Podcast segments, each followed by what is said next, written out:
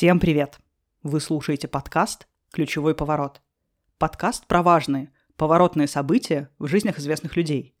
Пишу и читаю истории я, Галина Малашкова. Все факты в выпусках проверяются по нескольким независимым источникам, а вот их интерпретация остается на моей совести. Героиня этого эпизода – Валькирия революции и одна из первых женщин-послов в мире Александра Калантай. Но прежде чем мы перейдем к биографии героини, хочу сделать два объявления. Первое. В конце эпизода в рубрике «Хорошие подкасты» расскажу про недавнюю свою находку. Дослушайте, пожалуйста, до конца. Второе. Помните, не так давно я рассказывала, что записалась на курс по речи к Татьяне Остапенко. Курс этот завершился. Он длился пять недель и я хочу сказать, что я в полном восторге от него. Надеюсь, вы тоже заметили, что я стала говорить чуть медленнее и спокойнее. Кому подойдет этот курс?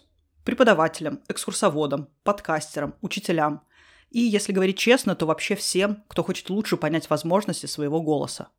Я проходила курс «Голос спикера», и кроме ежедневных практических занятий, там был потрясающий блок, связанный с психологией, в котором не было трюизмов, только полезная и практически применимая информация о том, что чувствует спикер и аудитория в разные моменты, как справляться с волнением перед выступлением, что делать, чтобы выступить отлично. Дважды в неделю мы собирались группой и выполняли необычные задания, вроде импровизации на любую тему в течение одной минуты. Для меня главным бонусом курса была как раз возможность работать в группе и потрясающая обратная связь Татьяны. Фидбэк всегда был конкретным, структурированным, индивидуальным и очень аккуратным. У Татьяны с 18 декабря будет семидневный марафон по дикции «Хочу и говорю». А в феврале еще один курс «Голос спикера», как раз который я проходила. Заниматься можно онлайн. И, на мой взгляд, такой курс стоит дороже, чем заявленная на него цена. Поэтому, если вам интересно, очень рекомендую. Все ссылки на сайт и инстаграм Татьяны Остапенко оставлю в описании к этому выпуску. А теперь перейдем к биографии героини сегодняшнего эпизода. Александра Домонтович. Фамилия Калантай ей достанется от первого мужа – родилась в дворянской семье.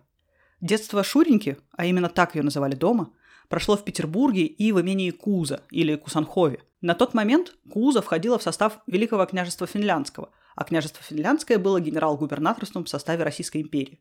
Сейчас это Ленинградская область. Свое детство Шура подробно описала в автобиографической работе «Летопись моей жизни». Если вам интересен уклад жизни дворянства и их развлечения и занятия, то очень рекомендую эту хронику – вот небольшая выдержка, которая меня особенно впечатлила. За вечерним чаем обменивались новостями. Удивлялись, что в мире так мало совершается. Оживлялись по поводу каждого события. Землетрясения, крушения поезда, перемена лиц на административных постах. Но особых событий в те годы, в начале 80-х, действительно было немного. Казалось, жизнь навсегда установилась прочно и незыблемо. Было немного скучно, но зато спокойно. Это ценилось. Становится понятным, что XIX век называют долгим не только потому, что его хронологию часто продлевают до Первой мировой войны, но и потому, что время в нем было растянуто. Думаю, вы и сами наблюдали, что если происходит немного событий, время кажется долгим. Автобиографию Калантай писала, основываясь на собственных дневниках, которые вела с самого детства. Так как автобиография создавалась ретроспективно, в ней не обошлось без некоторых характерных для времени искажений, вроде постоянных размышлений маленькой Шуреньки об угнетении крестьян – или рассказе о том, что ее дед имел крестьянское происхождение. Но об этом мы поговорим чуть позже. Зачастую можно услышать мнение, что красные мы не будем углубляться в разные их фракции, а обобщенно назовем это движение по цвету флага. Так вот, красные были крайне необразованы, такие шариковые, выжившие Преображенского с Браменталем. Но если смотреть глубже, то все оказывается не совсем так. Появляется много оттенков и полутонов. Как говорила одна из моих преподавательниц в университете, цитируя то ли Троцкого, то ли Ленина, авторство фразы сейчас установить непросто. «Красная армия как редиска, красная снаружи и белая внутри». Будущая революционерка Калантай имела самое благородное происхождение. В автобиографии Александра Михайловна рассказывает, что род Домонтовичи ведет родословную от псковского князя XIII века, Давмонта, который принял монашество и позже был причислен к лику святых под именем Тимофея Псковского. Далее выдержка из автобиографии. Мощи святого Давмонта и его победоносный меч хранятся в Псковском монастыре. Отец рассказывал, что если кто-либо из рода Домонтовича приезжал в Псковский монастырь, то монахи звонили в его честь во все колокола. И в детстве я очень хотела попасть в Псков, чтобы в мою честь звонили колокола. Отец Шуреньки был увлечен изучением своего рода. Это было типичное развлечение для дворян XIX века. Вполне вероятно, что он знал про то, что Домонтовичи были из старых польских воевод – но дочери рассказывал красивую легенду. А вот выдержка из автобиографии, в которой Калантай рассказывает, что ее дед происходил из крестьян. «Моя мать – дочь поставщика леса из Финляндии, сына финского крестьянина. 18-летним юношей он, как мне рассказывали, босиком пришел в Петербург и начал заниматься скупкой и продажей леса жителям и государственным учреждениям Петербурга, который в те годы бурно отстраивался. В тезисе, что дед Шуренький был крестьянином, стоит усомниться. В одной заслуживающей уважения научной статье было написано, что дед Александр получил звание, дающее ему право на наследственное дворянство. В английской версии автобиографии, которую Калантай написала в 20-х годах, было сказано «Мои родители принадлежали к старой российской аристократии – Рассказы про крестьянское происхождение деда появились примерно после 45 года. У отца и матери Калантай была необычная и нетипичная история взаимоотношений. Они познакомились в итальянской опере в Петербурге. Но дедушка Александры был гордым человеком и не позволял, чтобы легкомысленные гвардейские офицеры ухаживали за его красивыми дочерьми. Он нашел своей дочери другого мужа, и только через несколько лет родители Александры снова встретились на балу. И с первого взгляда страстно влюбились друг в друга. Мама настояла на разводе, что в то время было крайне трудным делом. Но роман был слишком бурным. Дедушка Александры, который яростно выступал против Домонтовича, к тому моменту умер.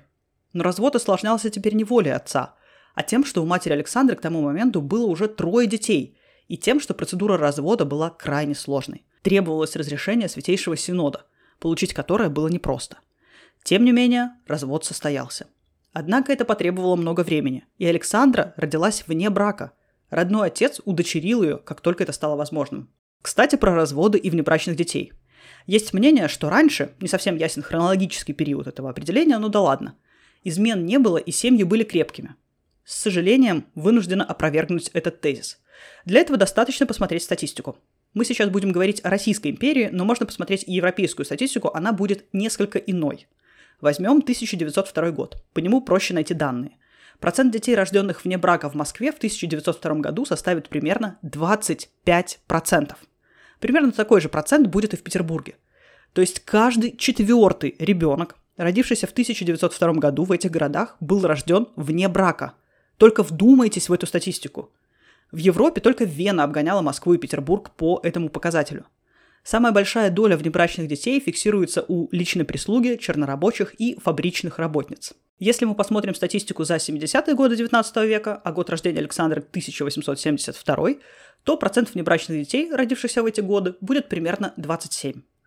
В 2018 году в Москве статистика показывала, что 20% детей рождаются вне брака. И в том, что процент внебрачных детей снизился, есть и заслуга Калантай. Потому что уменьшение этого процента вряд ли произошло из-за изменения нравов. А вот более простая процедура развода и возможность женщины родить ребенка вне брака и при этом не подвергнуться осуждению общества, на это косвенно повлияла Калантай. Александра была единственным ребенком своего отца. Она родилась, когда ему уже было больше 40 лет. Конечно, Шуреньку очень любили и баловали. Она получила прекрасное домашнее образование, много читала и мечтала стать писательницей. Она писала, что свободно говорит только на четырех языках – французском, немецком, английском и русском, немного по-шведски и фински – но здесь, конечно, прослеживается кокетство Калантай, которая подчеркнула, что говорит только на четырех языках. Она не упомянула, что понимала еще болгарский, турецкий и другие языки. А на французском, английском и немецком она бегло говорила, когда ей не было еще и семи лет. Внук Александра Михайловны в воспоминаниях будет писать. Бабушка придавала большое значение изучению иностранных языков. Сама она хорошо знала английский, немецкий, французский, норвежский и шведский языки – свободно на них говорила, вела деловую переписку и писала статьи. Она также владела финским, испанским, итальянским и украинским языками. Мне она всегда внушала, что знание иностранных языков является ключом к лучшему пониманию культуры и менталитета народа той или иной страны, а это ведет к значительному расширению кругозора человека. В гимназию Шуру не пустили. Как мы говорили ранее, она получила домашнее образование. Считали, что она не крепка здоровьем, да и хотели, видимо, оградить от крамольно настроенной молодежи – решено было пригласить к ней домашних учителей и готовить на аттестат. С этим она блестяще справилась. В 16 лет девушек дворянского происхождения принято было отправлять в свет, то есть на балы. Александра пользовалась на них невероятным успехом. Традиционной судьбой девушки ее происхождения была бы встреча достойного кавалера, замужество и уход за семьей. Но она выбрала иной путь, и интересовало ее иное. На одном из таких балов был сын ее крестного отца, Крестным отцом у Шуры был не кто-нибудь, а генерал от инфантерии Михаил Драгомиров. Помните картину Репина «Запорожцы пишут письмо турецкому султану»? Ровно за писарем изображен фактурный кошевой атаман с трубкой. Вот он как раз и был написан с крестного Шурочки, Михаила Драгомирова. Иван Драгомиров, сын Михаила, будучи 18-летним юношей, влюбился в 16-летнюю Шурочку и застрелился якобы из-за ее отказа. Но точную причину самоубийства Драгомирова мы не знаем. Сватался к ней и генерал Туталмин, которому она тоже отказала. В материалах о Калантай вы можете прочитать, что генерал после этого остался холостяком. Но давайте рассмотрим эту ситуацию чуть внимательнее. Туталмин был старше Калантай на 34 года. То есть сватался он к ней в уже весьма солидном возрасте. Ему было больше 50. До этого он никогда не был женат. Так действительно ли Шура Домонтович так разбила сердце генерала, что он никогда не женился?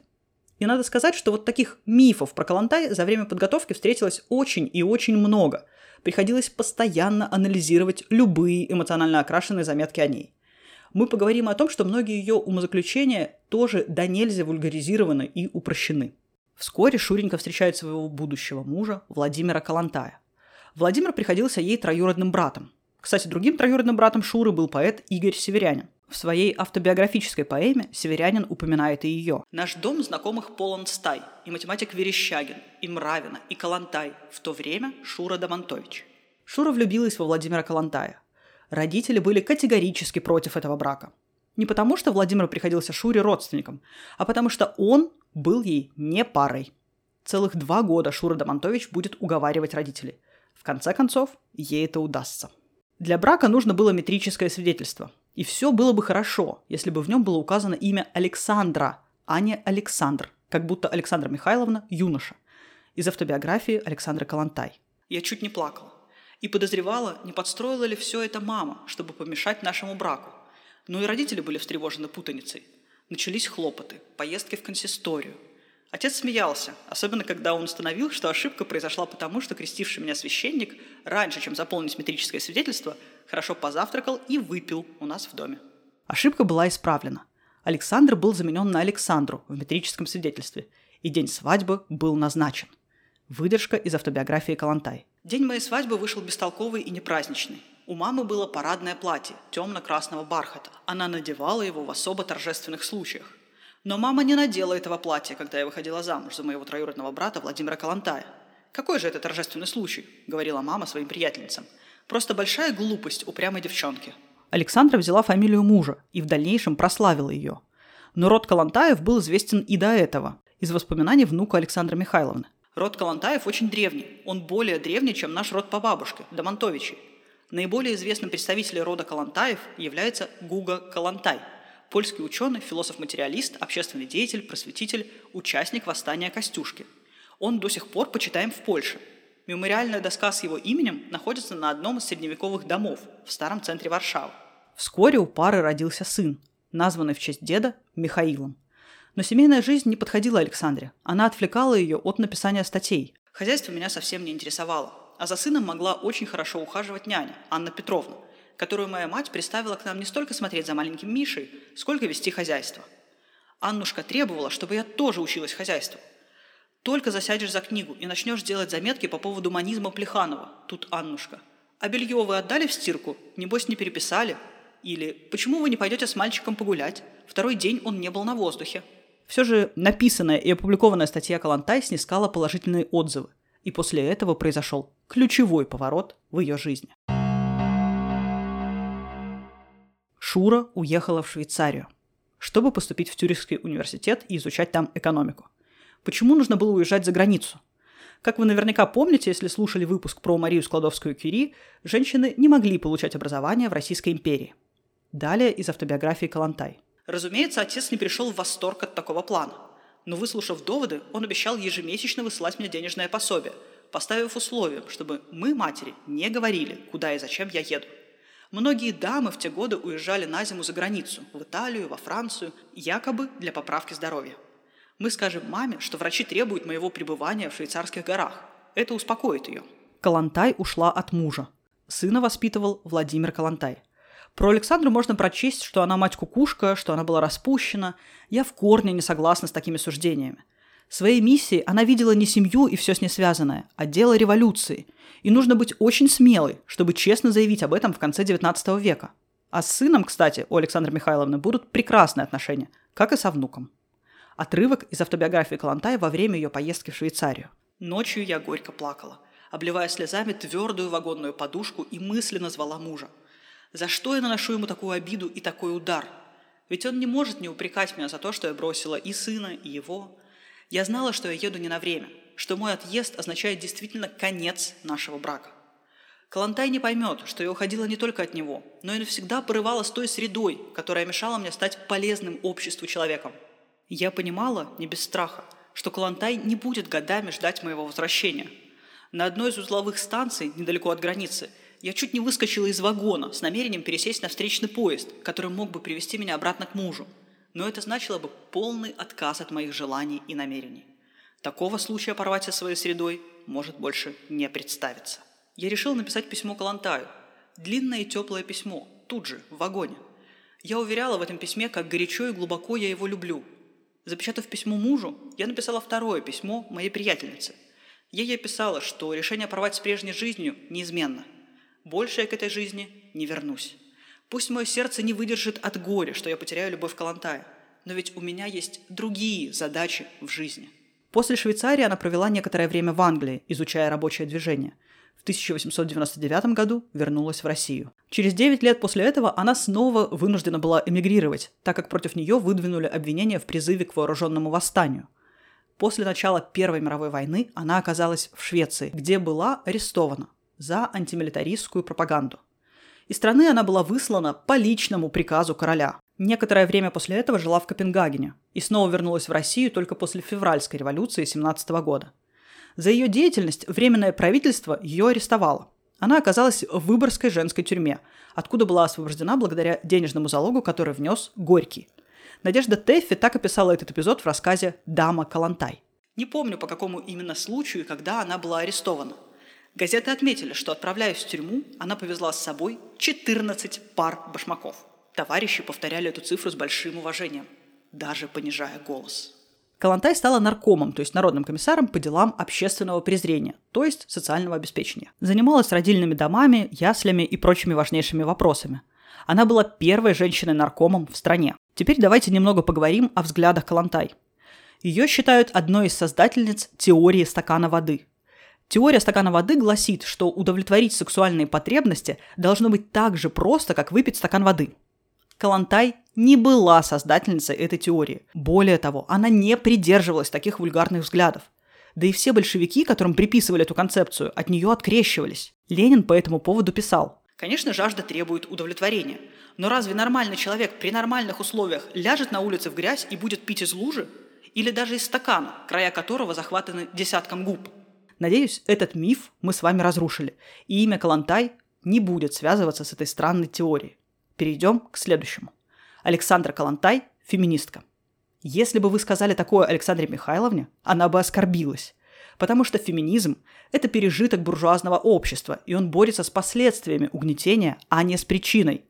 Целью Калантай было создание бесклассового общества. Согласитесь, эта цель более амбициозна и больше подходит по масштабам Александре Михайловне. При всех просчетах, перегибах и преступлениях красных в одном им точно нельзя отказать – в ярких ораторах, которые горели идеей переустройства мира к лучшему. В конечном итоге мы знаем, чем все обернулось. Но все-таки Калантай ярко постулировала такие мысли, которые стали обыденными, и то не повсеместно, только сто лет спустя. Калантай говорила о равноправии, но в контексте того, что домашнее хозяйство отомрет, уступив место общественному. Вместо того, чтобы жена-работница убирала квартиру, могут быть и будут в коммунистическом обществе специалисты, рабочие и работницы, которые будут по утрам обходить комнаты и убирать. Вместо того, чтобы мучиться со стряпней, тратя свои последние свободные часы на кухню, на варку обедов и ужинов, в коммунистическом обществе широко будут развиты общественные столовые и центральные кухни. Центральные прачечные, куда еженедельно работница относит белье семьи и получают стиранное и глаженное, снимут и эту работу с плеч женщины. Специальные же мастерские для штопки одежды позволят работницам, вместо того, чтобы часами сидеть над заплатами, провести час над хорошей книгой, пойти на собрание, концерт, митинг. Эта мысль шире, чем борьба за права женщин. Права женщин – лишь средство в достижении главной цели. Калантай называют приверженкой свободной любви и всего с этим связанного. Это, опять же, очень упрощенный взгляд. Калантай мыслила много сложнее. В своей работе «Дорогу крылатому Эросу» она подробно излагает свои идеи.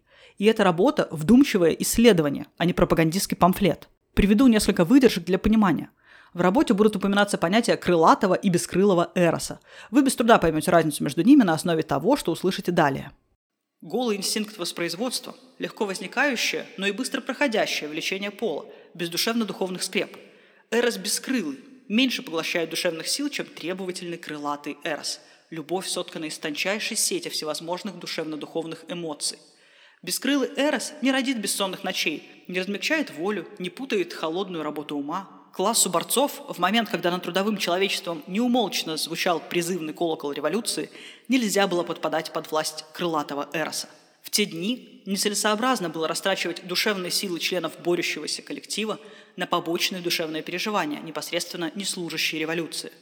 Любовь индивидуальная, лежащая в основе парного брака, направленная на одного или на одну, требует огромной затраты душевной энергии. Между тем, строитель новой жизни, рабочий класс – заинтересован был в том, чтобы экономно расходовать не только свои материальные богатства, но и сберегать душевно-духовную энергию каждого для общих задач коллектива. Вот почему само собой произошло, что в момент обостренной революционной борьбы место всепоглощающего крылатого Эроса занял нетребовательный инстинкт воспроизводства – Эрос бескрылый. Бескрылый Эрос противоречит интересам рабочего класса – во-первых, он неизбежно влечет за собой излишество, а следовательно телесное истощение, что понижает запас трудовой энергии в человечестве. Во-вторых, он беднит душу, препятствуя развитию и укреплению душевных связей и симпатических чувствований. В-третьих, он обычно покоится на неравенстве прав во взаимных отношениях полов, на зависимости женщины от мужчины, на мужском самодавлении или нечуткости, что, несомненно, действует понижающе на развитие чувства товарищества. Совершенно обратно действует наличие эроса крылатого. И последнее, но то, что сама Калантай считала самым важным в своей работе. Это женский вопрос, раскрепощение женщин и образ новой женщины. Такими качествами, по мнению Калантай, обладает новая женщина. Она может побеждать свои эмоции и вырабатывать внутреннюю самодисциплину, проявлять уважение к свободам и чувствам других. Новая женщина желает и ищет бережного отношения к своей личности, к своей душе. Деспотизма она не выносит. Новая женщина – самостоятельная личность, Современная новая женщина не только не боится самостоятельности, но и научается ею дорожить по мере того, как интересы ее все шире и шире выходят за пределы семьи, дома, любви. Новая женщина не скрывает своей сексуальности. Она против двойной морали в отношении с мужчиной. Послушайте отрывок к работницам из выступления Александры Михайловны и оцените ее ораторский талант. Товарищи работницы, долгие века женщина была угнетена и бесправна. Долгие века она была лишь придатком при мужчине, его тенью. Муж кормил жену, за это жена подчинялась его воле, покорно несла свое бесправие, свое домашнее и семейное рабство. Октябрьская революция раскрепостила женщину. Видимо, ее идеи были столь сложны и революционны, что их упростили до банальности. Жаль, Александра Михайловна такого не заслужила. Весной 1917 года Александра Михайловна приехала на фронт по поручению ЦК большевистской партии, чтобы сорвать среди военных моряков подписку на заем свободы, выпущенный Временным правительством. И там она встретила Павла Дыбенко. Ей 45. Она дворянка с опытом жизни за границей, прекрасным образованием и знанием нескольких языков. Ему 28. Он из крестьянской семьи, работал разнорабочим и грузчиком в порту. Потом попал во флот.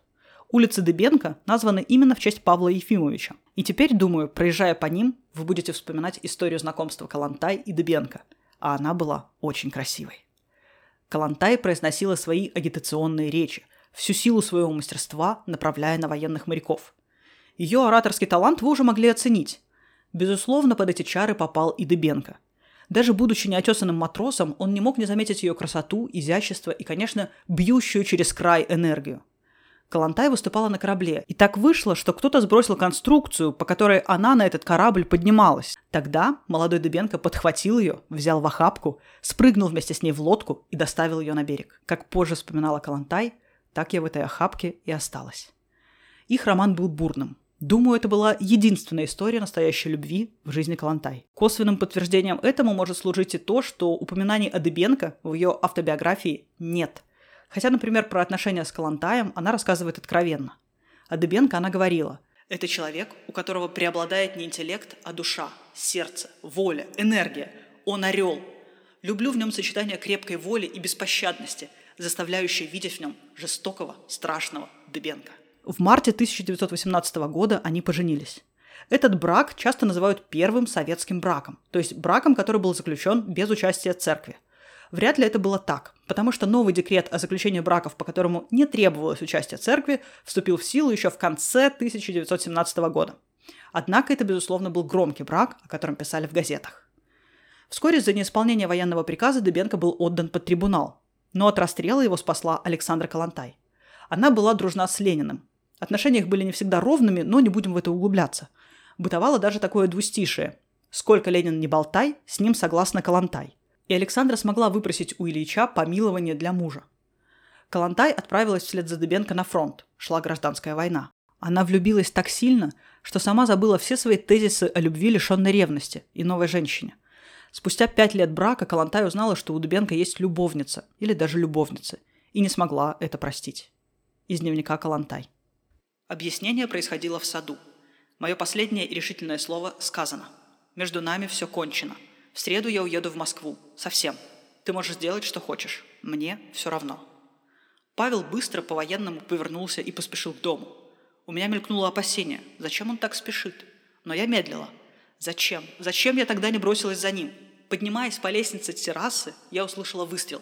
Павел лежал на каменном полу. По Френчу текла струйка крови. Павел был еще жив – Орден Красного Знамени отклонил пулю, и она прошла мимо сердца. Дебенко выжил, а Калантай попросила отправить ее на другую работу, подальше от мест, где разбили ее сердце. Я написала Сталину все как было, про наше моральное расхождение с Павлом, про личное горе и решение порвать с Дебенко. Написала, что меня не удовлетворяет работа в Международном женском секретариате и что мне будет трудно работать с Зиновьевым. Я прошу партию отправить меня на другую работу. Павла Дебенко расстреляют в 1938 году а просьбу Александра Михайловны о переводе на другую работу Сталин удовлетворит. Так она стала полномочным представителем, полпредом, то есть послом в Норвегии. Она была одной из первых женщин-послов в мире. Церемониал для принятия женщин-послов еще не был выработан. С этим был связан следующий инцидент. Посол должен был разговаривать с королем стоя, но Калантай была не только послом, но и женщиной. Поэтому король предложил ей присесть. Потом она окажется в Швеции, тоже в роли полпреда. А вы помните, что ее выдворили оттуда по личному приказу короля? Так вот, этот самый король был очарован Калантай и спросил, как ее принимал король Норвегии. Беседовал с ней стоя или сидя. Калантай ответила, что ей предложили присесть. На что король ответил, в таком случае прошу вас сесть. Мне еще никогда не приходилось принимать даму с такой высокой миссией. Сказать, что Калантай была популярна в Норвегии, значит сказать слишком мало. Она была любима. Как-то Калантай зашла в небольшое кафе и заказала стакан молока и булочку. Ее узнали, и кафе сразу заполнилось людьми, в большинстве даже незнакомыми с Калантай лично. Подходили к ней, кланялись, жали руку. Норвегия дважды выдвигала Калантай на присуждение Нобелевской премии мира. Но Нобелевский комитет ее кандидатуру не поддержал. Потом Калантай окажется с дипломатической миссией в Мексике, но пробудет там чуть более года. Ей тяжело было выдержать жаркий климат.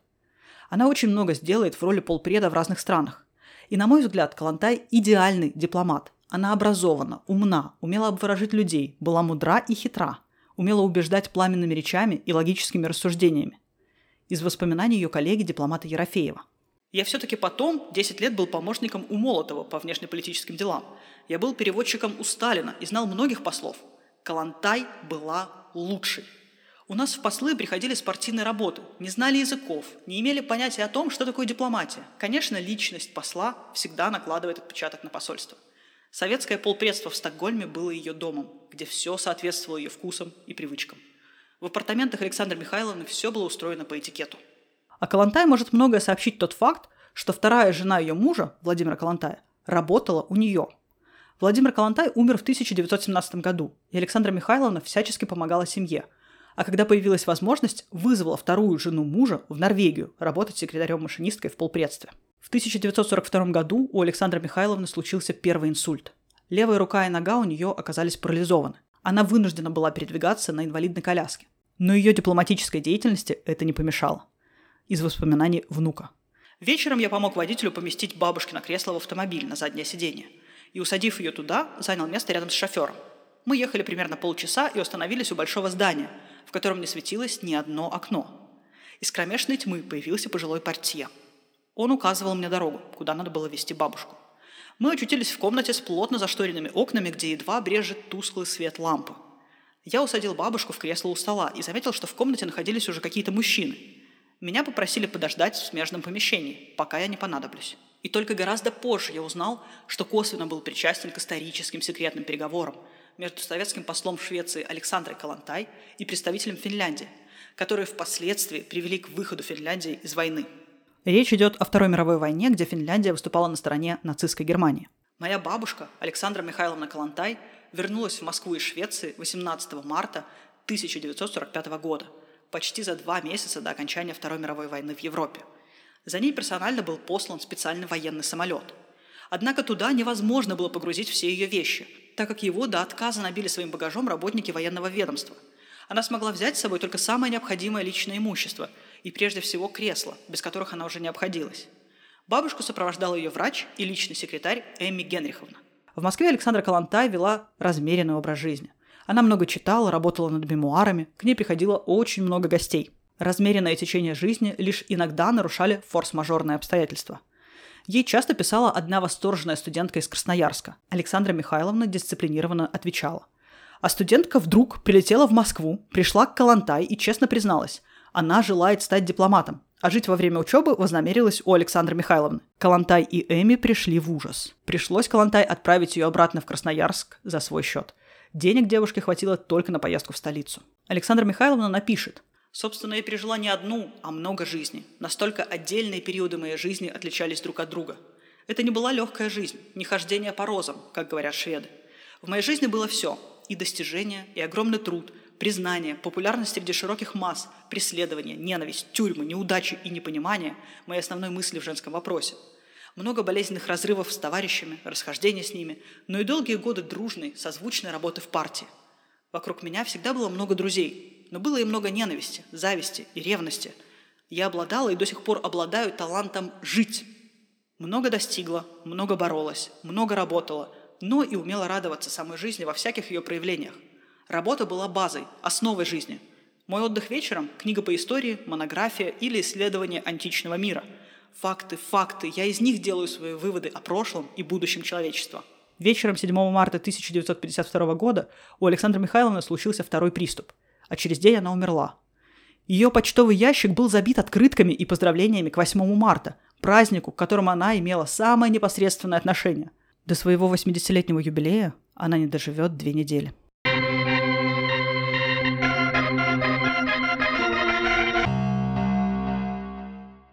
Большое спасибо, что вы послушали этот выпуск. Еще больше материалов можно найти в моем инстаграме «Малашкова латинкой». Как и обещала в начале, расскажу вам про свою недавнюю находку в рубрике «Хорошие подкасты». Вы, наверное, видели рекламу юбки-полотенца Баленсиаги за почти 100 тысяч российских рублей. Эта новость появилась недавно и завирусилась. Икея сделала свою версию этого лука за 2000 рублей. В общем, интернет погудел по этому поводу. Надо сказать, что почти любой новый продукт или показ Баленсиаги становится поводом для шуток и мемов. Я захотела чуть побольше узнать, почему так происходит, и наткнулась на подкаст «План действий». Там есть целый эпизод, посвященный бренду Balenciaga и объяснению причин его успеха. Этот выпуск мне понравился тем, что разбор был серьезный и неповерхностный. Я начала слушать другие эпизоды плана действий, и все они были очень толковыми. С удовольствием я послушала про бренд Moleskine, блокноты которого продолжают раскупаться как горячие пирожки в цифровую эру. Про Лего, компанию, которую создал бригадир Плотников. Я уже почти все эпизоды послушал на самом деле. Потому что история создания бизнесов – это всегда захватывающе. Так что, если вам интересно, подписывайтесь на подкаст «План действий». Ссылку на него я оставлю в описании выпуска, и послушать его можно, как вводится, на любой платформе. Еще раз вам большое спасибо. До встречи.